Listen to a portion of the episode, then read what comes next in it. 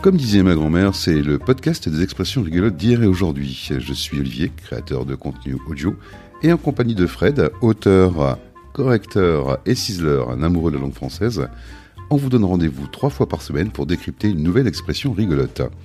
L'occasion en fait de nous retrouver chaque lundi, mercredi et vendredi dès 8h pour un moment de détente, de rire et de culture. Alors pour ne rien rater, ben, on vous invite à vous abonner sur votre plateforme d'écoute préférée, ben, Apple Podcast, Deezer, Spotify, YouTube ou Amazon. Vous pouvez bien évidemment nous retrouver sur Pinterest et on vous donne tous les liens dans la description de ce podcast. Retrouvez les coordonnées de Fred si vous voulez lui confier la correction, le ciselage ou la rédaction de vos articles bien référencés en SEO. Bien évidemment les miennes pour tous vos projets de création de podcast. Sans oublier sur le grill la seule émission en France qui donne de la voix aux entrepreneurs. Allez, on vous souhaite de prendre autant de plaisir à écouter cette émission qu'on en a nous avec Fred à l'enregistrer. On vous souhaite une belle journée avec, comme disait ma grand-mère. Quel plaisir de te retrouver, euh, Fred. Ça faisait un petit bout de temps qu'on s'était pas vu, bah, une petite semaine en fait, hein, simplement, puisque bah, nous on se voit comme d'habitude tous les lundis. Et Eh oui. Et, et puis bah, là, ça va changer, Fred, parce que dorénavant, on va se retrouver, dis-moi, Eh bien, on va se retrouver trois fois par semaine. trois fois par semaine. Dis donc, on va plus se quitter. C'est bientôt un mariage. euh, Ça va être un, un mariage d'amour autour des expressions rigolotes d'hier et Eh, aujourd'hui. Pas de problème. Alors, Fred, du coup, euh, bah, trois fois par semaine, et, et tu nous parles de quoi aujourd'hui? Alors aujourd'hui, eh bien, je vous présente l'expression c'est kiff kiff. Et sa variante, c'est kiff kiff bourricot. Et en, et en, et en, c'est ça en fait. Hein? Voilà, c'est ça, beau bruitage. Alors c'est une expression qui signifie c'est pareil ou c'est la même chose. D'accord. Et ça, ça, nous vient d'où donc euh, Dis-moi? Eh bien, le mot kiff, ça vient d'Afrique du Nord. Hein. Alors à l'origine, il y a deux sens. Euh, c'est deux sens complètement différents d'ailleurs. Le premier sens, c'est le mot kef, K-H-E-F, qui veut dire à l'origine état de béatitude. Il a désigné ensuite la plante à l'origine de cet état, le kif ou hashish. C'est un mélange de tabac et de chanvre que l'on fumait. D'accord. Par extension et au figuré, on en est revenu à sa signification première, dans le langage moderne. Quand on dit un kiff, c'est une sensation de plaisir, intense, d'extase. D'où aussi le verbe kiffer en argot. Ah non, mais là, là, franchement, je commence réellement à kiffer, moi, à mort, cette expression, euh, sans fumer de hakik, comme Mhm. euh, l'aurait dit euh, un personnage célèbre, euh, un célèbre humoriste euh, ancien, malheureusement décédé. Et euh, donc, si, en fait, si je comprends bien, si j'ai bien suivi ce que tu viens de m'expliquer, ce, ce kiff-là, en fait, euh, c'est pas vraiment à l'origine de notre expression.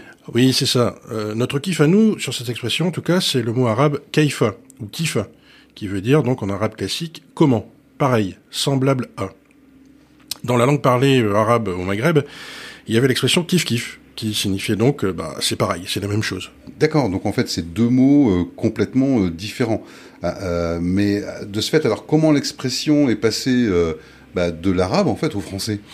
Eh bien, ce sont probablement les soldats français du Second Empire colonial hein, qui ont ramené l'expression d'Afrique du Nord dans leur bagage, dans le courant de la première moitié du 19e siècle. Alors, je vais pas te faire un cours d'histoire, mais tu sais que vers 1815 environ, la France a commencé à coloniser un certain nombre de territoires, notamment le Maghreb, pour, Oui, bien sûr, ouais. pour ériger ce fameux Second Empire colonial, qui a duré jusque dans les années 60. Bref, c'est ainsi que l'expression kiff, c'est kiff kiff est arrivée en France.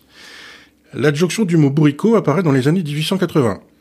En 1914, on croise même une variante, c'est du kiff, qui veut dire la même chose. Ok, mais euh, il y, a, il y, a, il y, a, il y a un truc que je, je pige pas du tout. Euh, c'est quoi en fait le, le, le rapport avec euh, avec un âne en fait euh, Enfin concrètement en argot le, le, bourricot quoi. C'est quoi le c'est quoi le rapport? Eh bien oui, bourricot c'est un mot, un mot du français d'Algérie, qui est un dérivé direct de l'espagnol borrico. Bourrico, si si seigneur. T'as un, un meilleur accent que moi. et qui désignait un petit âne, originaire d'Afrique du Nord. On parlait aussi de bourri ou de bourriquet. Tous les amateurs reconnaîtront ici le nom du charmant petit âne déprimé des histoires de Winnie l'ourson. C'est clair. Ce mot bourricot a la même origine que le mot bourrique, qui lui est attesté dès le XIe siècle, et qui vient donc aussi du même mot espagnol borrico, dérivé du latin burricus, petit cheval. D'accord. Il y avait en effet en Espagne une race particulière d'ânes qui était beaucoup exportée. On l'a plus tard appelée la race poitevine. Donc, bourrique, ça désigne un âne, mais aussi un mauvais cheval, et au figuré, une personne entêtée ou malveillante. Un mot qui a donc une teinte péjorative, que n'a pas le mot bourricot d'ailleurs. En tout cas, beaucoup moins. D'accord.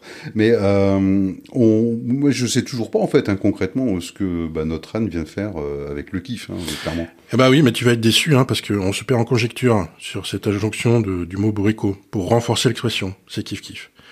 Alors c'est probablement une image qui, était, qui existait déjà dans la rhétorique arabe. C'est kiff kiff bourricot pour euh, à l'âne.